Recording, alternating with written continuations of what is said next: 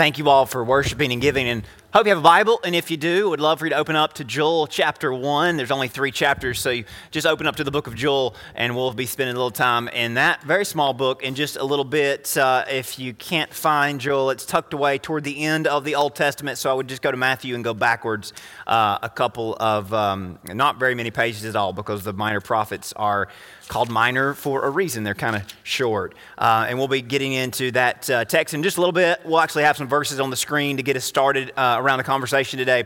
Uh, if you want to just find uh, your place in Joel, we'll read from chapter 1 in just a little bit. Uh, now, I got to tell y'all, I had an existential crisis uh, the other day, and, and, I don't know if that's like a midlife crisis that happens before you're at midlife, or unless maybe something's going on that I don't know about, because I, I, hope I'm not halfway yet. That would be kind of short. But regardless, I, I had an existential kind of a moment where you kind of feel like outside of yourself, looking down on yourself, wondering, hey, why is that not like it should be? Uh, maybe you've had those moments. Maybe uh, I should be talking to somebody else uh, about that instead of y'all. Um, uh, maybe a week, or, a week or so ago, it dawned on me that June was right around the corner uh, and, and, of course now June is here. Um, but not that I have some adverse relationship with June. Uh, growing up, it was always one of my favorite months, uh, most anticipated months. So Lindsay and I celebrated anniversary yesterday. So June is a really great month. And, and of course, as a kid, uh, June always meant that summer was here, school was out, uh, vacations were just around the corner. Uh, and generally, there's just more things to do in June. Days are longer, days are warmer. It, it's just a better time to, to, to, just be outside unless it gets too, too hot. But even then, uh, you can still find a way to do a lot of things and got time to, to um, uh, make time to do things. Uh, but it was jarring for me that uh, I just it just didn't feel like June for me. And this may may just be me, but since I'm wearing the microphone today, I'll just kind of talk about what it's like to be me for just a few minutes, and, and hopefully that won't uh, scare too many of you away. Um, but again, maybe it was just me, but uh, the excitement and the anticipation that usually comes along with, with June in this season just really wasn't there. And, and uh, now the existential crisis part of it all was um, I, I just assumed that, well, I guess I crossed that line. I finally grew up 12 years later than I should have. Um, I, I, figured I just kind of crossed that line and, and uh, you know, I was coming to terms with the raw and, and gritty uh, uh, reality of no longer being, you know, young enough to believe that, uh, hey, the, the sun's out, let's just go out and play. Um, but honestly, I, I, just couldn't accept that uh, that was the reason that I, that I felt this way. Uh, there, there had to be more to it. And, and I started thinking and, and, honestly started praying because I felt like something, God was just trying to, to tell me something and, and move on my heart about something and I just didn't didn't feel right. Uh, and, and, usually when I have those kind of situations, I realize that, you know, God's trying to, to get something across to me. Um, but over the last few years, uh, you know, as much as this time still brings, uh, you know, energy and excitement that, that we associate with summer, um, over the past several years, you know, especially for our country, for us, eh, you know, as long if you're aware of what's going on in the outside world, and, and, if you aren't, hey, God bless you. But if you've been paying attention to the news cycle and been paying attention to kind of how culture is and society is and all the stuff going on around us, um, that this time of year hasn't, you know, as much as it brings the normal excitement, it's also brought its share of grief and it's brought its share of discouraging and, kind of left, you know, us as a people in a very depressed state. And maybe you don't feel this way, and, and that's fine if you don't, but this is kind of where I'm coming from, and I'll share with you expe- exactly why I kind of feel that way. Um, but I, I, think after years and years of, of, of, associating this time frame with, with grief and the memory bank getting fuller and fuller, over time the scales kind of tilted. And as much as this time of year still means summer and, and fun, uh, th- there's also this kind of lingering you know, memory and, and, and burden of grief that just kind of you know, comes along with this season. Now, you know, this time of year has been especially uh, you know, jarring for many in the church for years, just as the cultural wars are always little fresh every summer, and agendas are pressed that challenge and test our values and virtues. But specifically, there's been a lot of kind of dark stuff that's happened around this time of year over the last couple of years. Back in 2015, if you'll remember, uh, especially hitting home with the church, there was the Charleston church shooting um, that uh, really shook the entire church world. And I'll share with you why, why especially that left an impact on me. Uh, but you know, two years ago, there was this that summer, you know, the onslaught of unrest that our country was, uh, uh, you know, dealt with racially uh, for really the whole summer. But it started around this time of year, and now just a week or so ago uh, another tragedy in Texas with a shooting. And, and, I just feel like after so many years of something happening around this time again and again and again, you, you kind of begin to, there kind of begins to be a footprint in that time of year and it kind of begins to linger. And, you know, instead of just thinking about vacation and days off and, you know, the fun of summer, you start thinking about this kind of stuff that just kind of continues to happen around this time of year, year after year. And as much as I like to stick my head in the sand uh, and pretend that this time of year only brings to mind the movies that I want to go see and the ice cream you want to eat and the roller coasters you want to ride, you know, I, I think I'd be lying to myself and, and I wouldn't be doing my job as a pastor speaking to God's people if I just thought, hey, maybe that isn't a trend because I think that it really is. Uh, I, I, think that it's right that the church pay attention to trends like this and patterns like this because I think that God is trying to get our attention. Not that He has a problem with the summer sun that we enjoy, He gave it to us after all. Uh, but maybe, maybe the season that's typically known for joy and, and pleasure being adjacent to and being juxtaposed next to grief and pain. Maybe that is God's way of trying to tell us that all is not right in our world. Now, maybe you're like me and you grew up, in, you know, I grew up in the 90s and, and everybody, you know, everything was just glad and, and, and happy and nobody had any problems. Then 9 11 happens and the whole world just kind of gets immersed in a lot of dark stuff. And it's kind of been that way ever since. And a lot of different things have happened. Uh, but, you know, it's, it's really, you know, it's tempting to say, well, you know, I'm going to tune all that out and I'm going to pretend like everything is as it should be. And, you know, and then it, the naivety and, and the purity often as, as we have as kids is, you know, it's, it's kind of often uh, comes to grips in, in, a, in a jarring way with, with the reality that all is not as it should be. All is not as it was meant to be. And something inside of us, as much as we want to ignore it and pretend that it isn't there, we just can't really do that. And, and, and maybe God's people should especially be, uh, d- d- be aware of that and, and focus in on what might God be trying to say. And as much as we want to ignore it, and as capable as we are to ignore and distract ourselves with other things, maybe we should consider the contrast, if only at this time and, and, at this place, so that we might hear a timely message from God. Now, maybe you didn't come to church to hear a sobering message that attempts to put things in perspective uh, today, uh, distracting you from the good times that y- you might can have. And, and, I get that. I'm right there with you.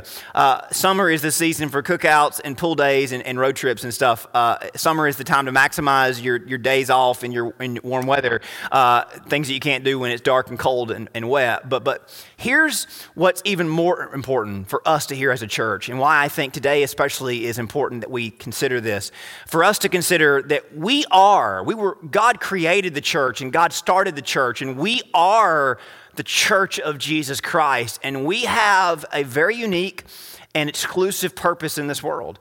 We have been anointed by Him to bring good news to a hurting and broken world. That is our purpose, that is our calling. We have been anointed by Him with a gift that is so amazing that we should never, ever take it for granted. And, we have been called and sent to point people to, to, to point people away from the superficial and the artificial in the world towards the real source of joy and peace. And, and we could we could fall in line with the rest of the world, numbing ourselves temporarily. We could, uh, you know, follow in line with the rest of the world, or we could be trendsetters. We could lead the way in a, to a place of prayer, hoping for and calling for and waiting for revival to come over our land that is so desperately needed. A verse that we always hear and no doubt cling to when the world around us seems unsettled and begins to unravel is one from the Old Testament, uh, which I will bring up in a minute on the screen. But the context for that verse is very important. Uh, it's an evergreen, always appropriate verse, always applicable. And, and that verse is Second Chronicles 7.14. And, and we'll look at it in a minute. But the key idea of that verse is that it invites God's people to lead the way when the world has lost its way. And it compels God's people to intercede for their hurting and broken world. Notice the trend there God's people. Not that it doesn't reach out to all people, but specifically the audience in that verse is that God is calling to his people to invite, he's inviting his people to lead the way when the world has lost its way. And God is calling and compelling his people to intercede for a world around us that is hurting and broken. Now, I'll share with you kind of what brought this about. Um, uh, again, about seven years ago, I was in a theology class, one of my theology classes at Gardner Webb, um, back in 2015. And it was the Thursday after the Charleston shooting that took place on a Wednesday night. Uh, the uh, Emanuel AME Zion Church um, down in Charleston, a black congregation, welcomed in a, a, a, a, a man uh, who would ultimately uh, murder uh, many in the congregation that night. You know, I initially heard the news that morning and, and I didn't think much about it. I got up and, and, got ready for school and, you know, was thinking, well, that's awful. I, you know, that, that's, that's unfortunate. Uh, but hearing the motives and, and really not being uh, affected by that, I thought, well, you know, I, I, guess that's just part of living in this world and it's so unfortunate, but uh, time to move on. And I went to school that day and, and being in a seminary environment, obviously the mood was different. Obviously the air was different. Uh, and, and I got to school that day, and if you'll remember, um, the guy uh, fled the scene, and actually he was on the run, and he had got to Shelby, North Carolina, about 10 minutes from where I was at. And the news begins to spread that the, the killer is literally running from the police in Shelby, just down the road from Gardner Webb. And, and so all that kind of really made the scene at, at school that day um, especially heavy and especially somber. And I can't remember. I can't remember the exact timeline because I would go and spend the whole day, literally the whole day, sometimes from 9 a.m. to 9 p.m. Uh, but I can't remember the exact timeline. But I remember being in class that morning and hearing that the guy had been pursued and had been apprehended uh, just down the road. And, and, and, again, naturally, being in a seminary, being a church shooting, and all that was going on, it, the, the mood was especially morose. But um, the class I was in that afternoon was about half African American. About half of the students in the class, and most of them were in their 40s and 50s, were, were men that were pastors. About half of the class that afternoon were African American pastors or would be pastors. So obviously, I wasn't prepared for the burden and the grief that they had walked into with and that they were bringing to the table that day. Um, what was a, an unfortunate event for me was literally devastating and overwhelming for many of them. And again, I wasn't prepared to even understand and wasn't really, uh, you know, at, first even open to the grief that was being felt. And, and, and I got to say, this is one of the most defining moments of my ministry. It helped shape how I would respond to heartbreak, especially heartbreak that doesn't initially impact me. I remember listening and asking questions and just soaking up the pain that and the burden that was being uh, bore that day. It was tempting for me to not bear that burden with them because it really wasn't at first my burden to bear. It was tempting to keep my head down and get through the day and enjoy the evening I had planned. But I got to say, my heart wouldn't let me, and God, most importantly, wouldn't let me. Now, thank God there was a preacher whose name escapes me that looked across from me that day and spoke something so powerful into my soul. I'll never forget it, and I'm so thankful for it. Uh, I made a comment about how, well, well, you know, isn't this just an unfortunate part of living in a fallen world? And, and, and, and yet, it's awful that it was a church and it was awful that it was racially, you know, uh, uh, uh, motivated. But, you know, I made a comment and I wasn't being insensitive, but I just didn't really know what else to say. And we were going around the room and I felt like I should say something, but I didn't really have the right words to say. Um, but, uh, you know, I basically questioned, uh, you know, what can we do about it?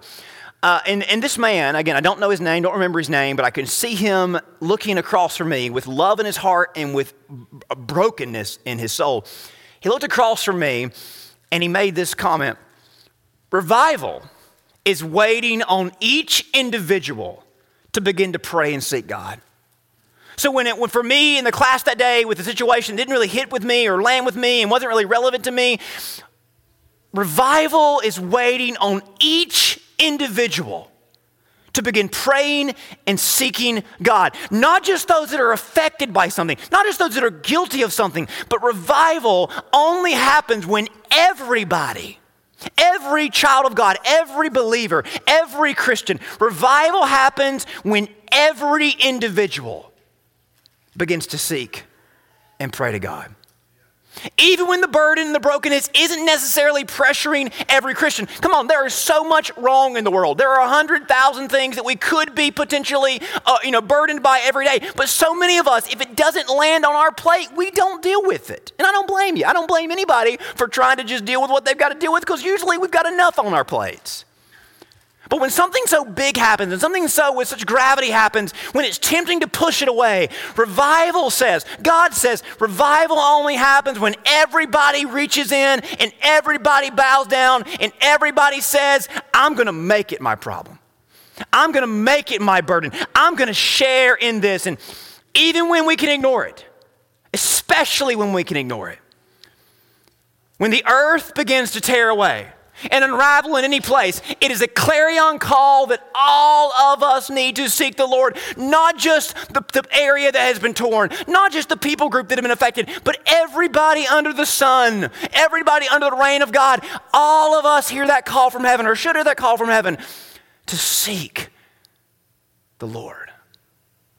If we are ever going to get the healing and the restoration and the reviving power of God that we so desperately want. So now, the verse Solomon prayed to God, and God responds to Solomon at the dedication of the temple. If my people who are called by my name humble themselves and pray and seek my face and turn from their wicked ways. Now, notice who's he talking to? Not the wicked people that we often point at and say, well, they're the problem. He's talking to God's people my people who are called by my name humble themselves, pray and seek and turn from their wicked ways. Then I will hear from heaven, and then I will forgive their sin, and then and only then will I bring healing, not just to the physical land, which was their problem. They were literally waiting for crops to grow, but heal the brokenness in the world. Listen, I don't blame you. I don't blame you if you don't consume media or, or the news media, social media, I don't blame you if you want to unplug from that stuff because it can get a little bit overwhelming. But sometimes you just can't ignore that there's a fire outside. Can you? When the fire rises and the smoke fills the earth, that's when the church must begin to seek the Lord collectively. You know what is right in the middle of the word revival? You know what you should see, and I hope that you see, and I haven't been able to unsee for the last several weeks? Right in the middle of the word revival is I. And it sends a message to every single one of us that revival requires every individual Christian to seek God's presence and God's power. The, the preacher was right. Only when I begin to seek God's presence and power will I and those alongside of me begin to receive from heaven the healing that we need. Now, whether we need to confess sins we've committed or be broken by the damage that other sins have caused, we must, we must, we must seek the Lord. When Solomon dedicated the temple and prayed that God would keep the nation united and unified around him, God responded with, If my people that are called by my name will humble themselves and pray and seek my face and turn from the rest of the world, then I will hear. That was God's response. And it's the same to us. Throughout the rest of the Old Testament, there were always a prophet. There was always a prophet that God would raise up that was really preaching that same message that if we turn, if we pray, if we seek, then God, but only if then. God would raise up a prophet who would travel the land and remind the people of how they could stay in step with God and get back if they stumble. The prophets would take on an even greater role when the nation was under fire, not only from its enemies, but from within, falling away from the, wor- from the word and from God. Uh, now, the prophets would often come to the masses with an issue that they never heard about that if you read through the prophets, a lot of times the message of the prophets is, hey, you haven't heard about this, but now I'm telling you about this, and now it's your problem to deal with. It wasn't often the sins of the people that were being spoken to, but the sins of other people. It wasn't often a tragedy they were dealing with, but tragedies others were dealing with. And the prophet was trying to bring everybody under the same umbrella and bring a burden to everyone's shoulders because the prophet would say, revival only happens when all of us begin to share in this burden. Sometimes they nobody even noticed it until the prophets talked about it. Their message was usually something like this There is a fire spreading across our land, and unless we seek the Lord, we may all be consumed and burnt and affected by it. One of these prophets was named Joel, who was raised up during a pretty chaotic time for Israel. Now, it was a time marked by all kinds of sin, people turning away from God. But two things in particular stand out about this time period, and really they stand out about any time period where people turn away from God. Two things about this time period there was an extreme amount of violence and an extreme amount of sexual perverseness. Things haven't changed, have they? Extreme violence and extreme perverseness. Now, if you study any culture, from any time period, today, yesterday, thousands of years ago, hundreds of years from now, however long we may live, any time period, when a culture gets away or empty of or out of step from the presence of God and the power of God. The arc is always towards violence and perverseness. You can read about it in Genesis 18, you can read about it in Judges chapter 20, you can read about it in the prophets, you can read about it on the news all throughout history, when people get out of step from God's presence and God's power, the arc always is, the drift always is towards violence and perverseness. You can find it as early as Genesis chapter 6, and you can find it as recent as today's headlines. The drift is always, the arc is always violence and perverseness. And this isn't new. Again, if you've ever read the book of Leviticus, which I know you do every night before you go to bed, if you've ever read the book of Leviticus, you'll know there are some kind of wild, abstract laws where God says to his people, hey, don't do that. And, and, if you read it and you look at it, and even in our modern, you know, way out there culture, there's stuff in there that we would even never, you know, obviously we wouldn't, but there's stuff in there that people in our world today would never even consider doing.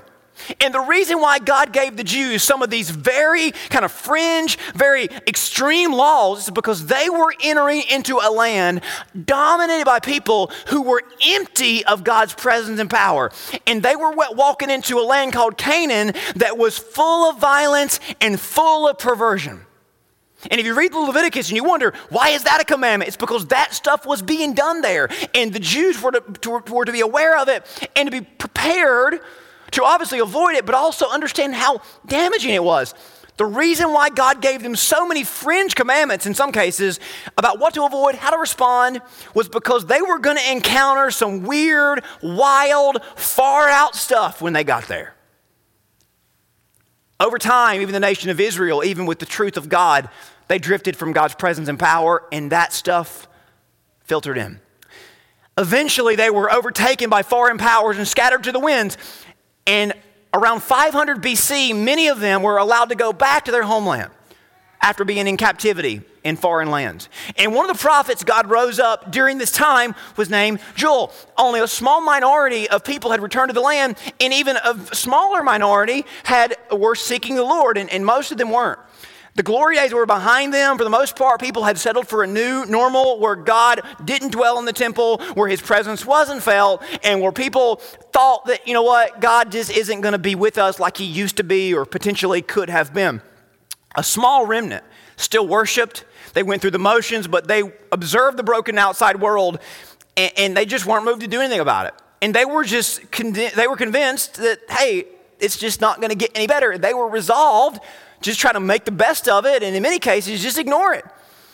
And Ezra and Haggai, two other leaders in this time period, they observed kind of this downtrodden spirit. Many of the priests and Levites, heads of the father's houses, old men who had seen the first house before the exile, they wept with a loud voice when they saw the foundation of the new temple being built. So Ezra says, tells us that many of the people who had been there previously and been taken away and brought back they just weren't motivated by uh, what was going on because they didn't believe that it would ever be like it used to be. Even if it wasn't really that good when back then anyway, they just thought it was better. The Ezra says they just weren't motivated. The older folks, the, the older generation, they were resigned that things are just not ever going to get better.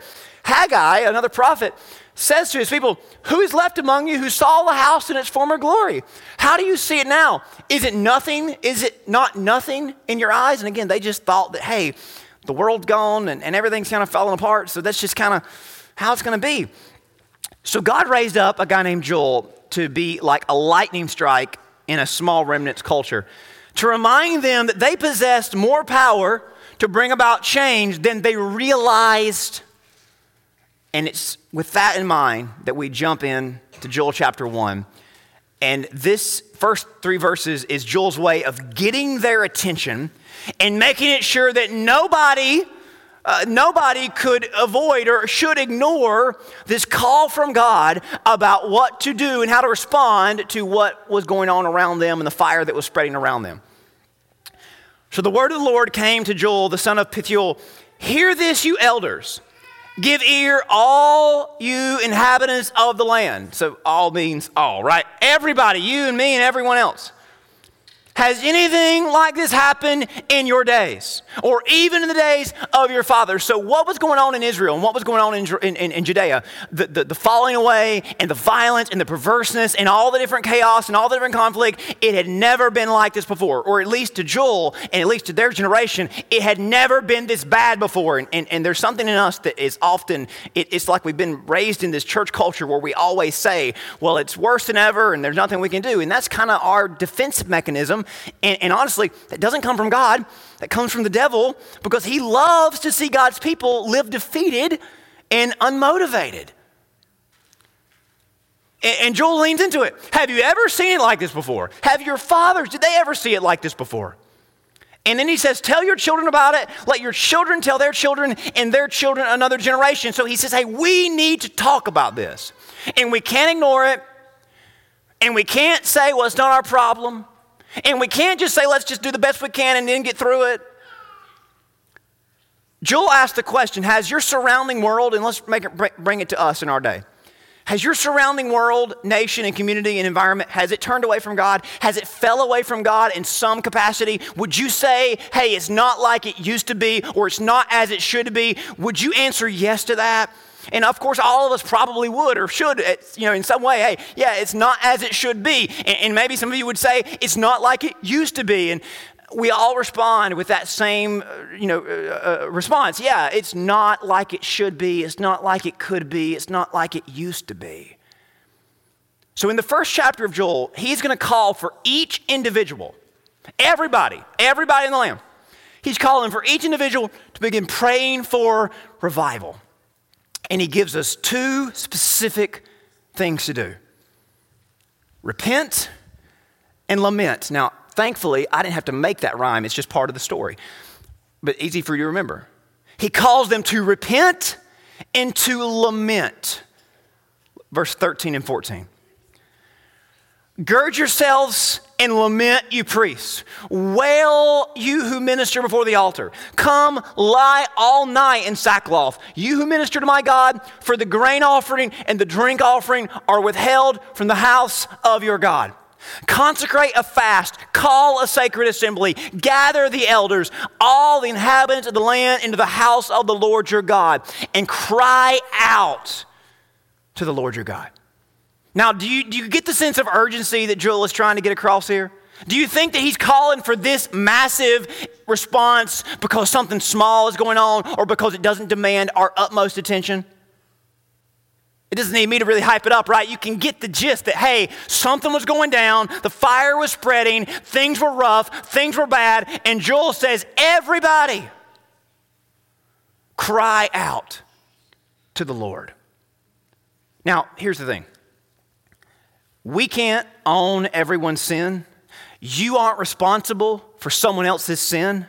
But if there is any part of your heart that is turned away from God, Joel is saying we must repent of that and we must return to God in that area. Yes, the most egregious sins may not be yours and you're not responsible for someone else's, but Joel says all of us come in your sackcloth, which is a way of repenting, a sign of repenting. Come, uh, pour yourself out before the altar, cry out to the Lord. And regarding the sin around you, the chaos that is brought on those around you, he says, lament for those and, and, and, cry out for God's mercy and grace to cover that sin and overcome that sin and change and heal those hearts that need it. Notice there is not a call to be judgmental, to be critical, to go and point the finger, but the call is for each individual Christian or each individual believer to respond in the most powerful and effective way. Repent and lament. Repent, identify what you can do better.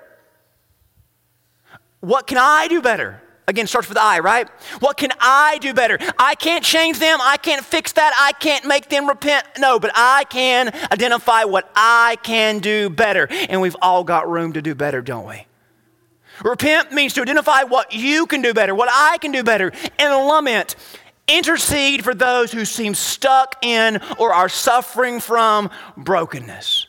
As in, we see people who are just perpetually living in sinful lifestyles. Intercede for them, pray for them, love them in whatever way you can. And for those that are oppressed, for those that are suffering, for those that are being hurt by other people's sins, it's not my fault, not your fault, but we should intercede for them and do whatever we can to help relieve them.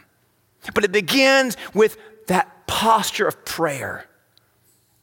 Now, this isn't deflecting responsibility. This is about stepping onto the front line in prayer. And go down to verse 19 and listen to how Joel takes hold of his generation situation. This is Joel talking, not God through him. Oh Lord, to you I cry out. Notice the I. He doesn't say, I'm praying for them or we. He says, I cry out. For fire has devoured the open pastures, and a flame has burned all the trees of the field. So notice he talks about how the fire has damaged the land, literally and of course figuratively.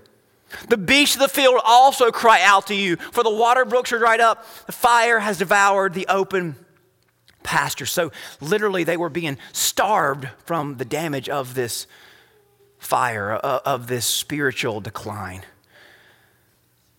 He acknowledges what's fallen away, what's been burned away by the enemy's fire, and he seeks the Lord earnestly and passionately and personally.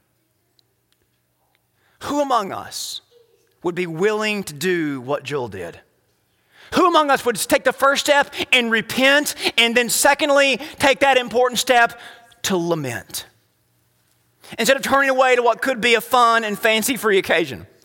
Who would be willing to put on the sackcloth and ashes and in ashes but come before God? Who would be willing to, as verse 14 said, to consecrate a fast? You know what that means? It means that when we could ignore it, when something doesn't affect us personally, we choose to embrace and bear a burden and to feel the effects that someone else is feeling. You ever been hungry before? Not, not fun, right? You ever been hungry and not been able to eat before? Not fun, right? It brings you into the reality. It brings you alongside of those that are being affected. Who among us would be willing to do that? And come on, let's be honest. If people are living in sin, what, what is their number one issue? They are being starved spiritually. They are suffering because they are disconnected with God. Who would be willing to go alongside them and fast for them and pray that God would make you feel that emptiness that they feel? That you might would have that burden even heavier. For, for, for, those that are suffering, for those that are afflicted, for those that lost loved ones in situations that you would never imagine going through, who among us would be willing to go through and walk alongside them and feel the emptiness that they feel? So that you might have that burden and might be more motivated than ever to do what you can do for the kingdom of God. It means to embrace and bear that burden, choose to search our heart, to choose to, own our piece of the fallen world, and confess that we've sinned and lament where others have stumbled. We cry out for where the fire has burned our land, whether for matches that we've lit or sparks ignited by others. Nonetheless, we understand that if our world is going to ever be healed, the church must be seeking Him in totality. Now, here's the key thing about lament lament, defined, is a passionate expression of grief.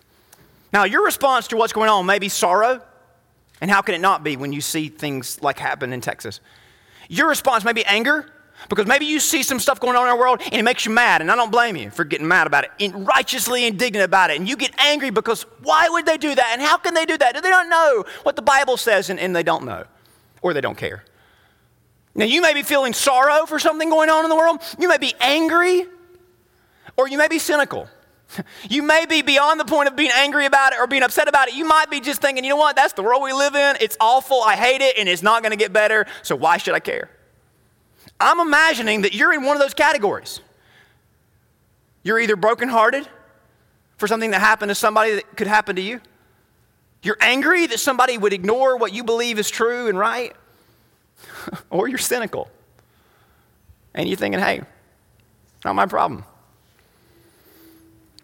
It's choosing to simply observe and feel hopeless. Lamenting is going to God with that anger, that cynicism, that sorrow, and it's giving it to God. It's going to God and saying, God, I'm not just going to be down and depressed and be hopeless. I'm not just going to be angry and point the finger and, and, and bark at someone. I'm not just going to be, hey, I don't care. I'm going to bring my emotions to you. I'm going to cast those emotions on you because I believe that you can do something with the emotions that I can't do anything with. Sometimes the question is the, we question if there's anything we can do or if there's any use. That's where cynicism comes from. Lament is choosing to wade into the waters ha- that have flooded the world, the smokescreen that has been lit by the fire, and crying out to God in the middle of the mess. Now look at verse, look at chapter 2, verse 1 through 3. And Joel's going to continue his message about the day of the Lord. Blow the trumpet in Zion, sound an alarm in my holy mountain. Let all the inhabitants of the land tremble, for the day of the Lord is coming, for it is at hand.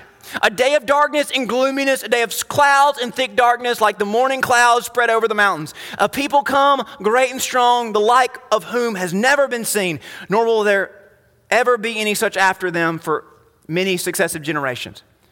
And, and Joel sees this people, sees this problem, sees this thing bringing a fire on the land. A fire devours before them. Behind them, a flame burns, like the garden. The land is like the Garden of Eden before them, and it's consuming it as they approach it. Behind them is a desolate wilderness. Now, you may interpret that as being something that's happening in our culture, something that's happening that's changing things for the worse violence, perverseness, anything in between.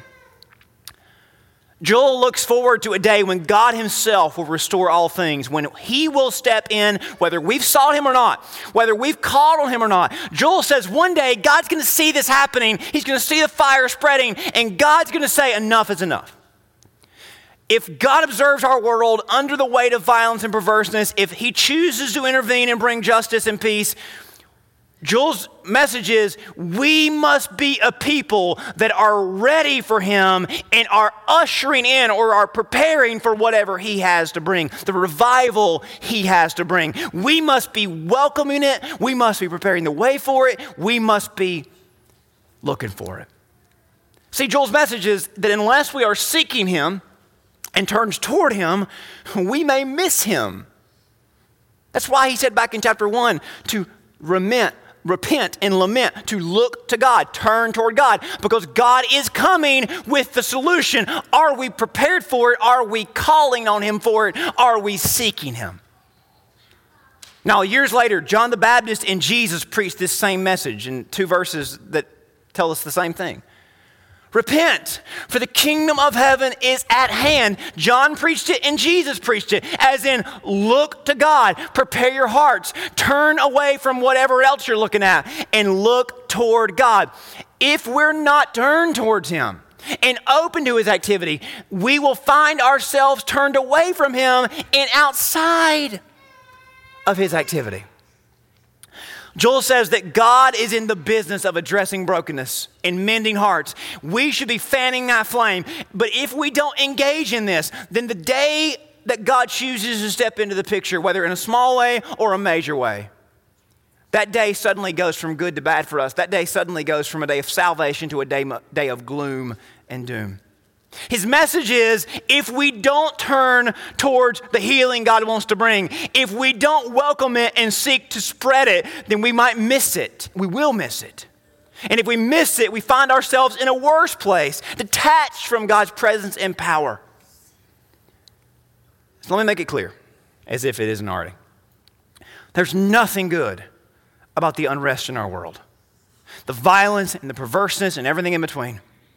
All of that is a byproduct of a world that is turned away from God, a world that is more and more independent and autonomous. A, a world that has chosen to weigh itself down with power and authority it was never meant to bear and is incapable of possessing. Our world has turned away from God, making God out of objects and institutions. We lift up politicians and celebrities and athletes above God. We choose re- recreation over worship. We choose material over spiritual. We build up our kingdoms and we pause God's kingdom. We set up we set our table with the finest and the best and we give scraps to the kingdom of God. It's just the truth, isn't it? And I'm not talking about the outside world. This is the church that's guilty of that. Our response to how broken our world has been has been either to ignore it or misaddress it rather than repenting, rather than lamenting. But oh, we still come to church and we numb ourselves with soothing songs and pleasing sermons. We huddle with like minded allies while the enemies are outside the gates, striking again and again, leaving desolation behind them. But as long as they don't get too close, we think we're safe. We let our guard down because we haven't felt the pressure from the world directly. We don't struggle with those sins, and we don't think that ours are as vile. We haven't been hurt by that violence, so we keep our heads in the clouds. So we don't repent and we don't lament. Church, we run the risk of missing God's outstretched arm to bring revival. We risk turning a day of good news into a day of bad news because a day that could mean salvation for us may cement us in a world that is destined for condemnation and loss. Listen to Joel's plea to us, to us. Not the heathens, not the pagans, not the hypocrites, but the people of God, verse 12. Now, therefore, says the Lord, turn to me with all your heart, with fasting and with weeping and with mourning. Rend your heart and not your garments. Return to the Lord your God. He is gracious and merciful, slow to anger, and of great kindness. He relents from doing harm. Who knows if he, will, if he will turn and relent and leave a blessing behind him? A grain offering, a drink offering for the Lord your God. Blow the trumpet in Zion, consecrate a fast, call a sacred assembly, gather the people, sanctify the congregation, assemble the elders, gather the children and the babies. Everybody.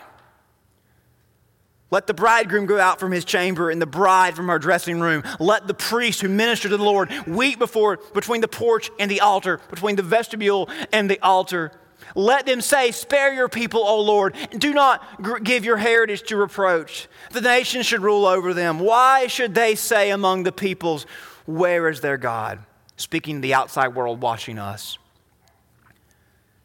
This is where we are, church. Verse 17. We are between the lobby and the altar before God. But are we responding to God? Are we seeking God? Are we praying for revival and doing what is within our power to bring revival? God is jealous for this land. He wants to see us want Him and His rule, but He will not force it. We don't hide what we want, we make it quite obvious, don't we? In this country, especially.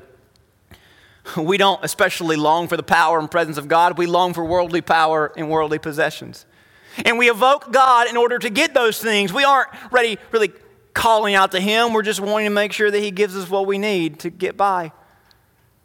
A lot of times in this country, our response to things that we believe are wrong, our response to things that we believe that should be better, our response usually is either we need new legislation or we need a new administration. We call out to the party in power and we say, do something. Or we say that we need a new party in power so we can make new laws to keep those others from making their laws. Listen, there may be laws that need to be put in place. There may be need there may need to be new leaders to be put in place, but do we really think those things are going to fix our problems? What kind of message do we send to the outside world when we raise a flag or when we raise a name that is not the name of Jesus, that is not the kingdom of God? As if some man, as if some party, as if some politician, as if some agenda can fix us. Don't we serve a higher king? Don't we worship the one true God? Aren't we seeking a greater kingdom? But the world looks at us and says, Where is their God at? They don't look much different than us.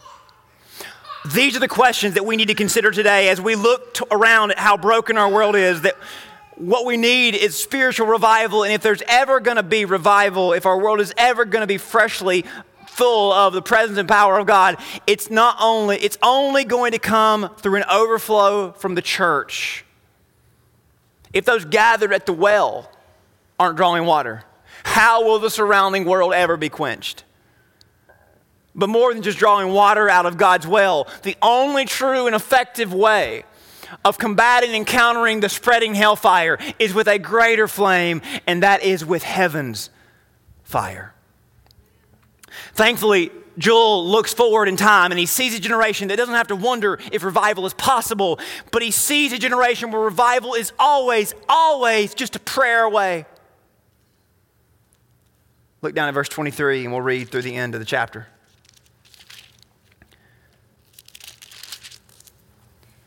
Be glad then, you children of Zion, and rejoice in the Lord your God, for he has given you the former rain faithfully, and he will cause the rain to come down for you, the former rain and the latter rain in the first month.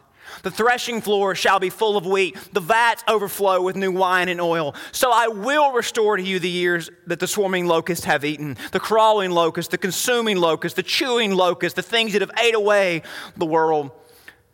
You shall eat in plenty and be satisfied, and praise the name of the Lord your God, who has dwelt wondrously with you, and my people shall never be put to shame. Then you shall know that I am in the midst of Israel. I am the Lord your God, and there is no other. My people shall never be put to shame. It shall come to pass afterwards that I will pour out my spirit on all flesh. Your sons and daughters will prophesy, your old men shall dream dreams, your young men shall have visions. Also, my men servants and maid servants, I will pour out my spirit in those days on them. I will show wonders in the heavens and the earth blood and fire, pillars of smoke. The sun shall be turned into darkness, the moon into blood, as in signs from God that he is at, he is at work before the coming of the great and awesome day of the Lord. It shall come to pass that whoever calls on the name of the Lord shall be saved. Shall be saved. Church, this is God's promise to us, to the church. Joel sees an age when people have access to God's presence and power, where God is pouring His Spirit from heaven upon request, upon pursuit. That age is our age. That day is our day. There is no excuse for the church to be struggling spiritually, empty spiritually, compromised with worldly affections or affairs. We have direct access to God's throne. Heaven's fire is waiting for us to call on it. Today is the day when whoever calls on the name of the Lord can be saved. When God is pouring out His Spirit on all flesh, giving voices to sons and daughters, uh, giving visions to those that are willing to work and serve Him in this world. Today, we celebrate the day of Pentecost, the day when Jesus fulfilled the promise of Joel by pouring out His Spirit on His church, and that forever changed the trajectory of the world. He gave them voices that could speak power. He gave them visions that could see past temptations and take advantage of opportunities to serve God. He gave them access, unlimited access to God's presence and power by making revival accessible and achievable to whoever seeks and searches for the things of God. For all that make a lifestyle of responding to hellfire by calling out for heaven's fire. Through lamentation and repentance, we can usher in a new day of revival. On the first Pentecost, first day of Pentecost in 30 AD, Peter called on those in Jerusalem, fresh off of killing Jesus. He proclaims that Jesus had died for their sins. He'd been raised up to give them salvation. And they respond uh, like this.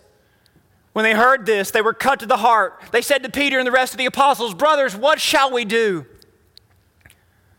Peter said, Repent and be baptized, every one of you, in the name of Jesus Christ. For the forgiveness of your sins, you will receive the gift of the Holy Spirit. For the promises for you and your children, and for all who are far off, everyone whom the Lord our God calls to himself. So, this is not just their promise, it's everyone's promise. That you and I can be revived, we can be saved, and filled with the presence and power of God. With many other words, he bore witness and continued to exhort them Save yourselves from this crooked generation. This is still the only way, the only way to be saved from this crooked, twisted, and skewed generation. I want to close by reading you a prayer that, that the Apostle Paul prayed. He included it in his letter to the church at Ephesus. He prays for them to take hold of this gift, that they may place themselves under the fountain of heaven, be vessels filled with the power of God. I want you to follow, I want you to listen and notice how he appeals to their faith. He says, Don't settle for what this age convinces you is enough. Don't believe that things can't improve. Don't be deceived by solutions that don't have true power. He says, he says there's only one solution that a church, that the church be filled with God's power and presence, that the church live by that power and presence. Ephesians 1, this is Paul's prayer for you and for me. Therefore, I also, after I heard of your faith in the Lord Jesus and your love for all the saints, I do not cease to give thanks for you, making mention of you in my prayers, that the God of our Lord Jesus Christ, the Father of glory, may give to you the spirit of wisdom, revelation, and the knowledge of him, that your eyes be enlightened, that you may know what is the hope of his calling, what are the riches of the glory of his inheritance in the saints, and in what he has given to you what is the exceeding greatness of his power towards us who believe, according to the working of his mighty power, which he worked in Christ when he raised him from the dead and seated him at his right hand? Far above principality and power and might and dominion, and every name that is named, not only in this age, but also in that which is to come, as in us. He put all things under his feet and gave him to be the head over all things, that is the church, which is his body, the fullness of him who fills all in all. His prayer for us, God's prayer for us, God's desire for us, is that we be filled with this gift, this power. But it only comes our way when we repent, when we turn towards God, when we lament, when we cast our emotions on God, when we counter hellfire with heaven's fire, being filled and empowered. Revival hinges on each and every individual doing these things and being filled with the gift of God. So that you and I may obtain that prophetic voice, speaking truth with power, be driven by a passionate vision to see a world that can be different. So that we might be revived and filled with the presence and power of God. Revival is possible when we, when I surrender. Revival begins when I surrender, when I repent, when I lament, when I am emptied of this world's vanity and filled with heaven's fire. Revival begins with I. We're going to sing a song about lifting our hands. But it's more than just the physical posture, isn't it? It's about the spiritual posture. Joel said, Don't just rend your garments, rend your heart. Will you begin? To repent with me and lament with me. If today is the day of salvation, if we can call on the name of the Lord and find from Him what we need so desperately, why aren't we doing it? Let's bring a burden on our shoulders that may not be ours to bear. Let's be burdened for the world around us and let's go to God and say, God, whatever is in me that isn't as it should be, start with me and work through me. The gift of the Spirit is for everybody. Every Christian at salvation receives Him, but you can be filled with Him as much as you want. And that's up to us to ask for it. Let me pray for you. Heavenly Father, thank you so much for the gift of salvation. Thank you for Pentecost, which means that we not just have the promises from you, but we have the presence within us. Lord, we live in a world that is broken and hurting. This time of year, as much as it can distract us, it brings to mind so many things that are broken about our world, so much grief. Lord, we know that revival starts with I, revival starts with me, revival starts with us. For our children and the next generation, we want to be a church filled with and on fire with the Spirit of God. We want to be a people that have a passionate uh, voice that uh, speaks out when the world is listening. We want to have a vision that we can do differently and be differently and build something better. And we want to have the presence and power of God that this world is so desperate for. We lift our hands to you, but more importantly, we lift our hearts to you. Would you fill us with the revival today? We ask this in Jesus' name. Amen.